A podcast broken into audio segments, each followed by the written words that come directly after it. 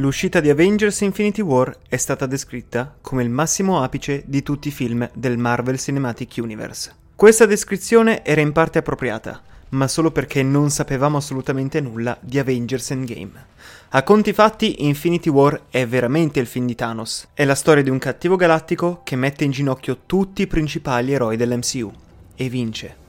È Infinity War che rende Avengers Endgame così appagante, perché quest'ultimo film è una vera e propria conclusione dell'arco di 22 film che lo hanno preceduto, mettendo un punto alla fine della storia per Iron Man e Captain America. Black Widow nel frattempo ottiene il suo film da solista per concludere l'intero suo arco. Questo film dura anche tre ore, sono come tre film in uno ed è il secondo film di maggior incasso della storia del cinema. È un miracolo a sé ed ecco la storia di come è stato realizzato. Mettetevi comodi perché c'è tanto da dire. Way to go, Tic Tac! Wakanda forever! Are you in front of me?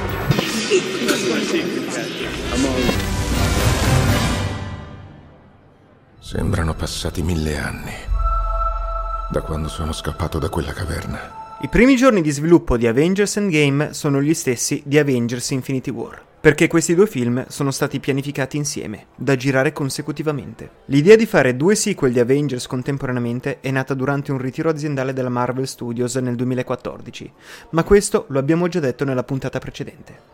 Poco dopo i Marvel Studios hanno annunciato le date per Avengers Infinity War parte 1 e Avengers Infinity War parte 2, ma il nome è stato cambiato in corsa quando il team ha deciso di farli diventare due film distinti. Da notare, un titolo iniziale per Endgame era Avengers Infinity Gauntlet, ma è stato poi cambiato in Avengers Endgame. Il mondo è cambiato. E non si può tornare indietro. Joe ed Anthony Russo, i registi dietro Captain America The Winter Soldier, sono stati assunti per dirigere entrambi i film, mentre gli esperti dell'MCU, Christopher Marcus e Steven McFeely, sono stati incaricati di scriverli. Il quartetto iniziò a fare brainstorming mentre erano tutti alle prese con gli shooting di Captain America Civil War e dopo molti tentativi ed errori arrivarono all'idea di raccontare la storia di Thanos in Infinity War e poi di concentrarsi nuovamente sugli eroi originali degli Avengers nel secondo film. Man mano che la scrittura diventava più specifica, permise a Thanos di vincere alla fine in Infinity War. Capire come proseguire da lì in poi è diventato un piccolo ostacolo ed è uno dei motivi per cui i cineasti hanno abbandonato i loro piani per girare Infinity War ed Endgame allo stesso tempo. La sceneggiatura di Endgame non era ancora pronta. Kevin Feige ha spiegato che inizialmente avevano pensato che ci sarebbero stati grandi risparmi girandoli allo stesso tempo, potendo così girare tutte le scene in un particolare set contemporaneamente per entrambi i film e poi smontare quel set e proseguire. Tuttavia, pochi mesi prima dell'inizio delle riprese si sono resi conto che non avrebbero potuto procedere in questo modo, dato che erano ancora in fase di scrittura per Endgame. Chris e Steve, gli sceneggiatori, stavano ancora lavorando su Endgame e stavano ancora completando Infinity War. Pertanto, qualsiasi strategia di risparmio che avevano previsto in precedenza è stata annullata proprio in quel momento. Lo snap è stato uno dei principali momenti che il team di produzione aveva ideato in anticipo per questi due film degli Avengers e dovevano decidere esattamente quando farlo. A metà di Infinity War o alla fine? Ho visto morire queste persone. Quando hanno deciso di usarlo come un cliffhanger pieno di shock, l'altro grande pezzo del puzzle è diventato capire quando riversare l'effetto dello snap in Endgame. La decisione di utilizzare lo snap come cliffhanger in Infinity War era molto audace, ma era cruciale per stabilire l'alto livello di pericolo e la minaccia rappresentata da Thanos. Presentarlo alla fine di Infinity War ha permesso ai fan di rimanere nell'incertezza e nel dolore di quella perdita per quasi un anno, rafforzando la sensazione di disperazione e l'urgenza di risolvere la situazione in Avengers Endgame. Ma con la conclusione di Infinity War c'era una grande pressione su come Endgame avrebbe affrontato e potenzialmente rovesciato lo snap. Il team di produzione ha esplorato diversi scenari. Alcune idee iniziali proponevano di riportare indietro gli eroi scomparsi nei primi atti del film, ma ciò avrebbe potuto minimizzare l'impatto dello snap. Dopo molte discussioni e brainstorming è stata adottata la struttura tre atti, dove la prima parte di Endgame si concentra sul lutto e sulle conseguenze dello snap. Il secondo atto introduce il concetto di viaggio nel tempo come possibile soluzione e il terzo atto culmina in un'epica battaglia per riportare indietro tutti coloro che sono stati persi e fermare Thanos una volta per tutte. Il momento chiave per rovesciare lo snap è in pieno terzo atto, quando Bruce Banner Hulk ha indossato il guanto dell'infinito per riportare indietro tutti quelli che erano scomparsi. Questo momento è stato attentamente progettato per essere tanto emozionante quanto pericoloso, evidenziando il sacrificio di Banner e l'incertezza se avrebbe avuto successo o meno. Il ritorno degli eroi scomparsi è stato uno dei momenti più celebrati del film. Vederli emergere dai portali evocati da Doctor Strange e unirsi alla battaglia ha fornito un senso di speranza e trionfo dopo ore di tensione e disperazione. Continuo a dire a tutti di andare avanti. Alcuni lo fanno, ma noi no. In definitiva, la decisione di quando e come rovesciare lo snap è stato cruciale per l'intera narrazione di Endgame. La sequenza di eventi scelta ha permesso di mantenere la posta in gioco alta, di esplorare le profondità emotive dei personaggi e di offrire un finale soddisfacente che ha lasciato una forte impressione sui fan di tutto il mondo. La capacità del film di equilibrare temi cupi con momenti di trionfo e redenzione è uno dei motivi per cui Endgame rimarrà uno dei film più amati nella storia del cinema. Il giorno di riprese più monumentali monumentale fu nell'ottobre 2017, quando girarono una scena che nel copione era chiamata il matrimonio. In realtà si trattava del funerale di Tony, chiamato il matrimonio per mantenere la morte segreta per tutti i partecipanti. Ed è proprio qui che venne realizzata la foto per il decimo anniversario dei Marvel Studios, la celebre foto in cui vengono riuniti tutti gli attori convocati per realizzare quella ripresa. Per questo la produzione ha deciso di far coincidere questo servizio fotografico con la messa in scena di questa particolare sequenza, e Kevin Feige ha ricordato quel giorno con molto affetto. Il funerale è stato girato nell'ottobre 2017, lo stesso giorno in cui è stata scattata la foto del decimo anniversario. Scattare la foto del decimo anniversario proprio nell'ottobre 2017 era essenziale per Kevin Feige. Questo perché tutti gli attori erano lì presenti. Avere tutti quegli attori lì è stato incredibile e la scena del film ha avuto un tono molto solenne e toccante. Questo è il ricordo di quel giorno di Kevin Feige. Nonostante la conclusione delle riprese di Avengers Endgame l'11 gennaio 2018, c'era ancora molto lavoro da fare. Una sequenza era stata girata con Catherine Langford, la star di 13, che interpretava la figlia di Tony Stark, ma è stata poi eliminata. La ragione era che il pubblico non riconosceva chi fosse quel personaggio. L'idea era di mostrare Tony in una situazione metafisica, simile a quella in cui Thanos si ritrova dopo lo schiocco insieme alla versione bambina della figlia Gamora. La figlia futura di Tony Stark avrebbe dovuto perdonare Tony e dargli la pace per andare avanti, ma questa scena ha finito per essere troppo complessa e sovraccarica di idee. E, come ha fatto notare Anthony Russo, non c'era un vero legame emotivo con questa nuova versione adulta della figlia di Tony, rendendo la scena meno impattante a livello emotivo. Due sequenze chiave dovevano anche essere rigirate. Una era la scena tra la vedova nera e Occhio di Falco su Vormir, che originariamente li vedeva attaccati da un esercito di Thanos, come rivelato dal commento audio del film. L'esercito doveva spingere i personaggi a prendere una decisione su chi si sarebbe sacrificato, ma accelerare i tempi avrebbe finito per togliere l'emozione e il pathos da quella sequenza. La scena che è stata rigirata è stata l'ultima scena mai girata per Avengers Endgame, lo schiocco di Tony. Inizialmente lui aveva solo fatto uno schiocco delle dita senza dire niente. In post-produzione i fratelli Russo sentivano che Tony doveva assolutamente dire qualcosa, ma non erano sicuri di quale frase. Inizialmente Tony Stark non aveva battute in quel momento.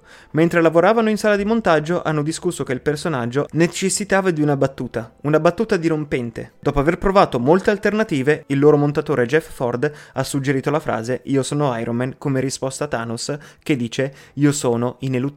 Perciò, se sentite in giro che è stato Robert Downey Jr. a improvvisare quella battuta, è una fake news. Mi piace questa qui. L'idea di dire io sono Iron Man è stata accolta con entusiasmo e hanno deciso di girare la scena il giorno successivo. Non solo il fatto che Robert Downey Jr. avesse improvvisato la battuta io sono Iron Man è una fake news, ma fra l'altro Robert Downey Jr. era riluttante a tornare per ripetere quell'iconica frase del primo Iron Man. Durante una cena con Joe Russo, poco prima delle riprese, ha espresso le sue perplessità. Fortunatamente il produttore Joel Silver, un vecchio amico di Robert, era presente a quella cena. Joel ha insistito sul fatto che era una battuta fantastica e che Robert doveva dirla assolutamente. Grazie a Joel sono riusciti a convincere Robert Robert a dire quella battuta finale. La nuova scena è stata girata nel gennaio 2019, pochi mesi prima dell'uscita del film. Tuttavia, a causa della mancanza di disponibilità di uno studio di registrazione, hanno optato per i Ray Lake Studios, situati proprio accanto allo studio dove Robert Downey Jr. aveva fatto l'audizione per Iron Man un decennio prima. Feige ha sottolineato la coincidenza in questa situazione, notando che era incredibile come tutto fosse tornato al punto di partenza, con Downey che girava la sua ultima scena come Iron Man vicino al luogo dove aveva interpretato Tony Stark per la prima volta. Riflettendo su questo, ha evidenziato come le loro vite fossero cambiate radicalmente dal momento dell'audizione iniziale. Avengers Endgame è stato rilasciato nei cinema il 26 aprile 2019 e ha superato tutte le aspettative critiche e commerciali. Le recensioni erano piuttosto uniformemente entusiastiche e l'incasso è stato davvero monumentale. 357 milioni solamente nel weekend di apertura. Il film ha battuto il record di Infinity War per il weekend di apertura con maggiore incasso di tutti i tempi di ben 100 milioni di dollari. E ci sono voluti alcuni mesi, ma il film ha superato Avatar come film con maggiore incasso di tutti i tempi con un incredibile totale di 2 miliardi,796 milioni di dollari. Anche se Avatar in realtà ha riconquistato il titolo molto rapidamente nel marzo 2021. Il pubblico ha continuato a tornare, tornare, tornare in sala perché voleva vedere quel film al cinema. Io stesso l'ho visto in IMAX 3D ben quattro volte e due volte in una sala normale. Questo fatto è stato reso ancora più impressionante dal fatto che Endgame è un film di tre ore. La combinazione di momenti epici, emozionanti e nostalgici ha dato ai fan una ragione per vedere e rivedere il film.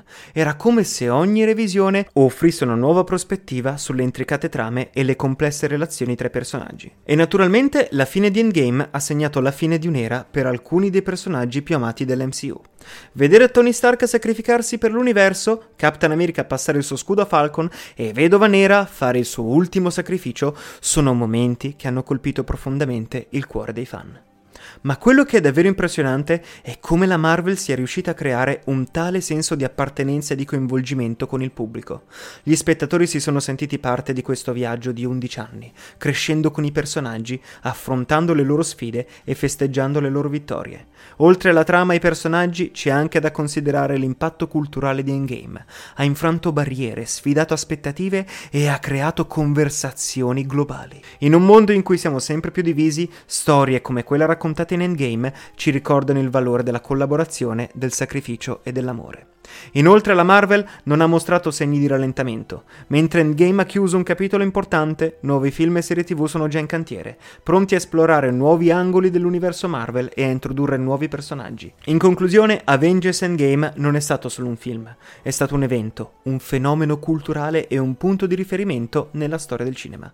E mentre guardiamo avanti verso il futuro dell'MCU, possiamo anche guardare indietro con gratitudine e ammirazione per tutto ciò che è stato realizzato. Avengers Endgame ce l'ha dimostrato. La magia del cinema è viva e vegeta. All'inizio del film gli Avengers rimanenti vogliono vendicarsi di Thanos.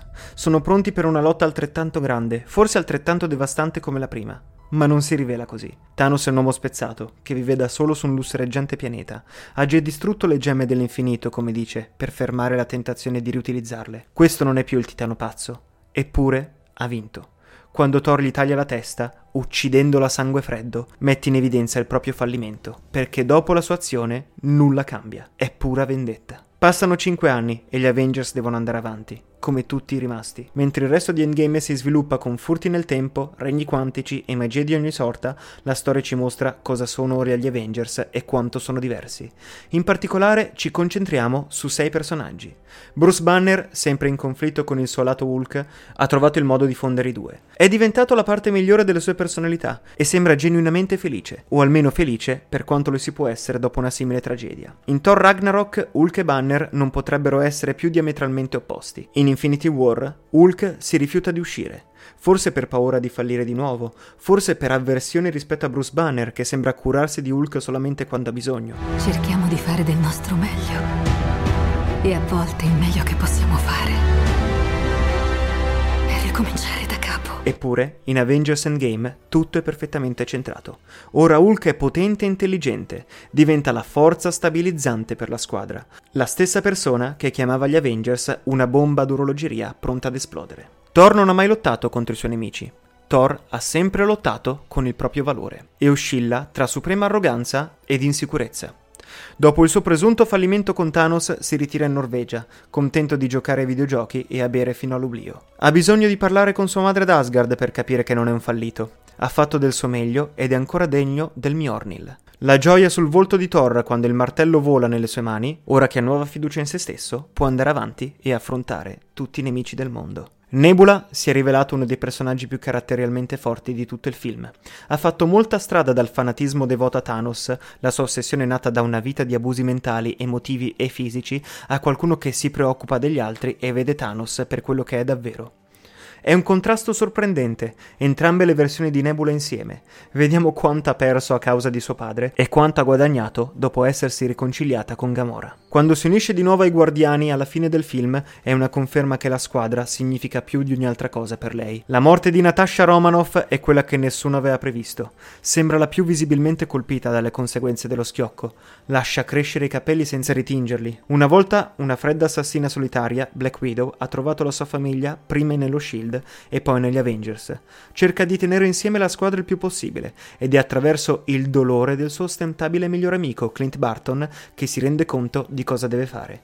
Mandare due persone che si amano a Vormir è crudele e Natasha alla fine ha salvato Clint nello stesso modo in cui lui ha salvato lei. Cap ha avuto l'ultima battuta in Infinity War. Il suo morbido Oh Dio è stata una realizzazione agghiacciante che gli eroi avevano perso. Per lui non c'è mai uno scenario in cui non si può vincere, perché combatterebbe fino alla fine amara.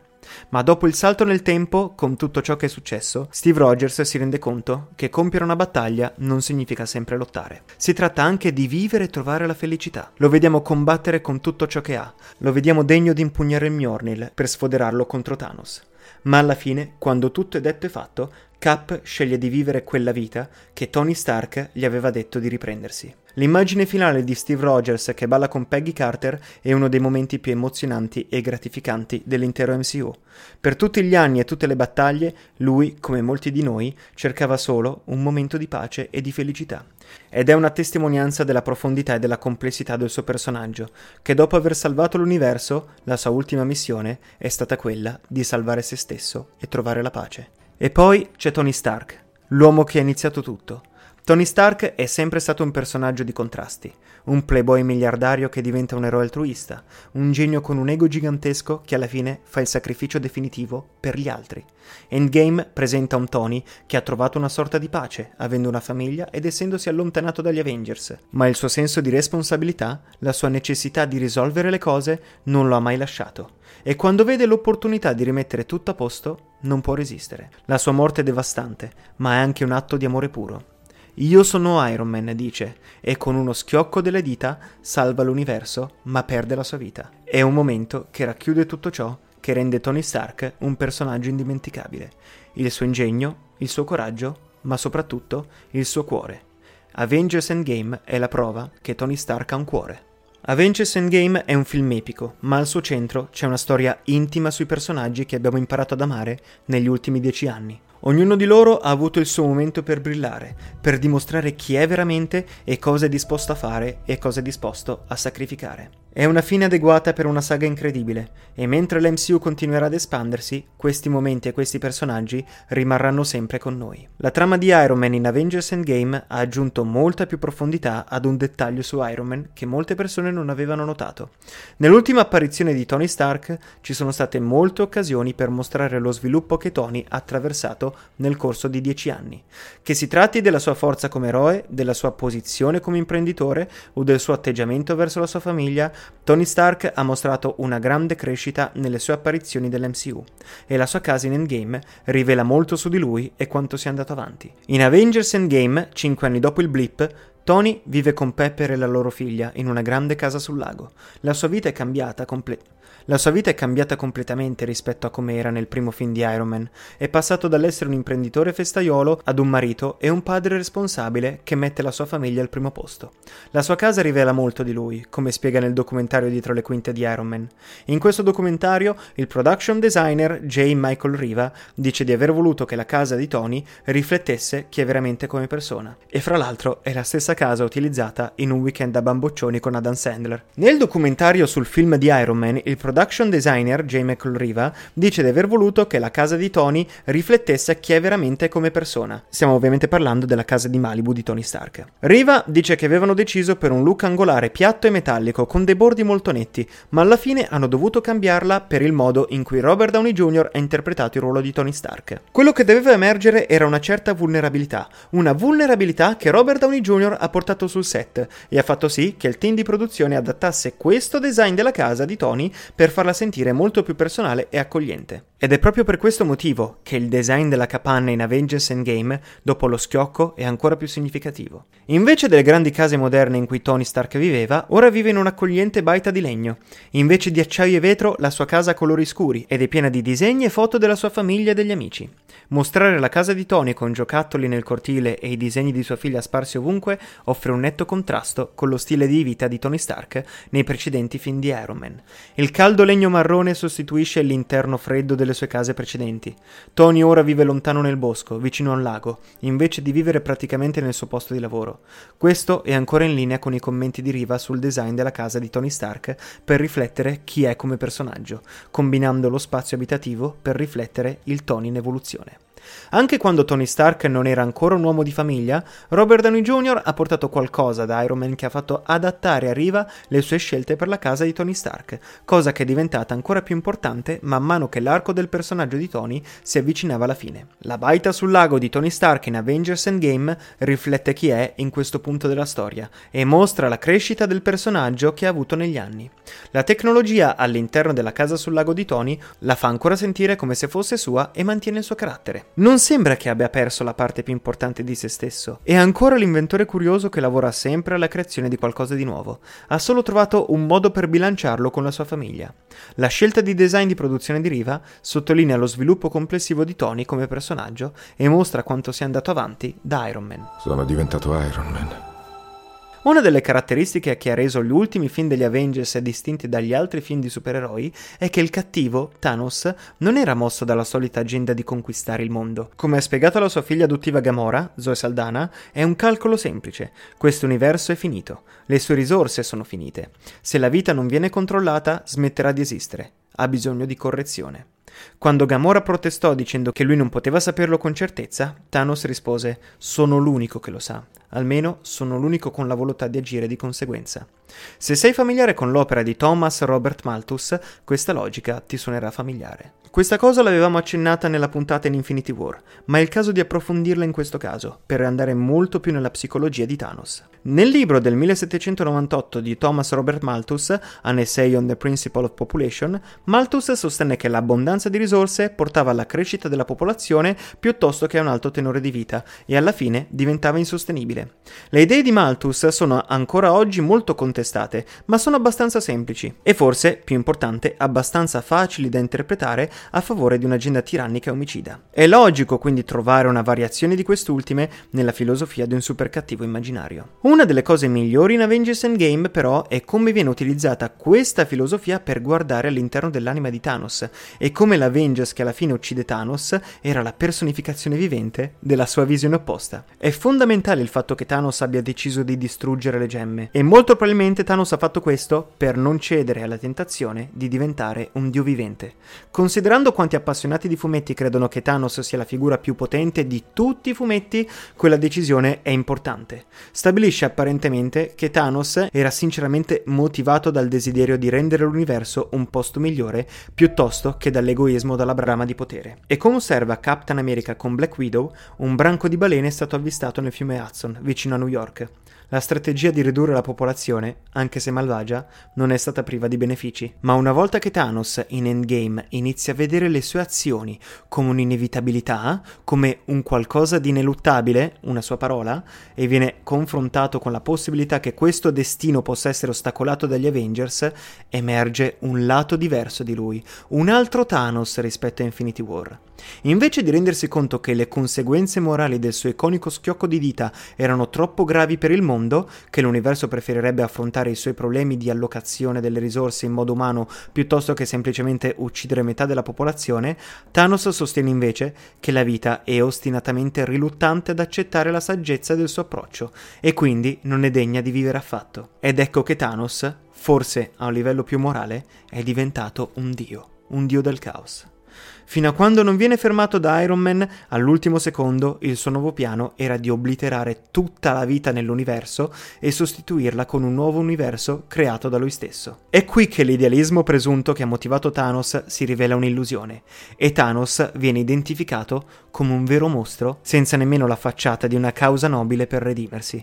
Ecco che probabilmente emerge il vero Thanos messo alle strette. Questo ci porta all'arco narrativo del personaggio di Tony Stark, in particolare come era tematicamente appropriato per lui essere l'Avengers che fa il sacrificio finale per abbattere Thanos. Quando incontriamo Tony Stark per la prima volta nel film del 2008, è un produttore di armi amorale, la cui unica preoccupazione è fare profitto.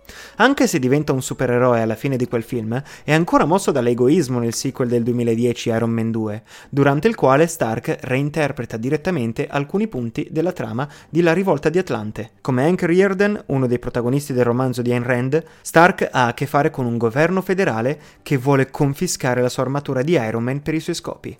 Nella sua sfida, Stark afferma una filosofia di orgoglioso egoismo, dichiarando: Volete la mia proprietà? Non potete averla. Tuttavia, a differenza di molti altri seguaci di Ayn Rand, filosofa che sosteneva il liberalismo più sfrenato e il libero mercato superiore al concetto di Stato-nazione, le opinioni di Stark evolvono quando inizia a comprendere le conseguenze di un approccio puramente egoistico. Nel film del 2015, Avengers Age of Ultron, Stark crea un robot dotato di intelligenza artificiale di nome Ultron, che crede che gli esseri umani debbano estinguersi per creare un mondo migliore. Poiché l'esistenza di Ultron era esclusivamente colpa di Stark e Hulk, che hanno ignorato gli avvertimenti sulle possibili conseguenze della creazione di un robot perché insistevano sul fatto che stavano combattendo per un bene superiore, ogni uomo ha la responsabilità morale delle vite perse durante la furia omicida di Ultron. Stark in particolare rimase umiliato dall'esperienza. Nel film del 2016, Captain America Civil War, lui e Rogers discutono sul fatto che gli eroi debbano o meno rispondere a un'agenzia di terze parti, responsabile a livello democratico democratico delle loro azioni. Mentre sia Thanos che Iron Man iniziano bilanciando egoismo e idealismo, e nessuno dei due perde completamente la propria arroganza, la qualità redentrice di Iron Man era la sua disponibilità a imparare dai suoi errori, e questo era dettato da una sua profonda insicurezza che lo obbligava a imparare per automigliorarsi e rendersi più invulnerabile. L'irresponsabile miliardario playboy dell'inizio di Iron Man e il capitalista avido in Iron Man 2 diventa alla fine l'avvocato di una regolamentazione governativa in Captain America Civil War e alla fine diventa la figura cristologica disposta a morire affinché l'universo possa vivere alla fine di Avengers Endgame. Questo non significa che Iron Man perda il suo spirito individualista. È appropriato che, mentre la capacità di Thanos di brandire le gemme dell'infinito dipende da un guanto che ha semplicemente acquisito, la capacità di Iron Man di usare quelle stesse pietre per fermare Thanos dipenda dalla tecnologia che lui stesso ha inventato. È il cervello di Stark, oltre al suo superiore carattere morale, a salvare la situazione. È molto probabile che quando i futuri storici della cultura guarderanno indietro ad Avengers Endgame troveranno significativo che il nemico finale di questa era nella storia del Marvel Cinematic Universe fosse motivato da ciò che in termini terrestri sarebbe chiamato ambientalismo. Quando i cineasti hanno deciso di dotare Thanos di un motivo semi-simpatico, hanno scelto di fare riferimento alla distruzione dell'umanità del mondo naturale, riscaldamento globale, inquinamento, distruzione delle nostre aree selvagge, così come alle idee maltusiane che sono solo leggermente più giovani di quelle che hanno animato la rivoluzione americana. Ed è per questo che rimane così potente lo scambio finale di dialogo tra due personaggi, due personaggi come Thanos e Iron Man. Quando Thanos dice di essere ineluttabile, Stark gli risponde semplicemente e io sono Iron Man.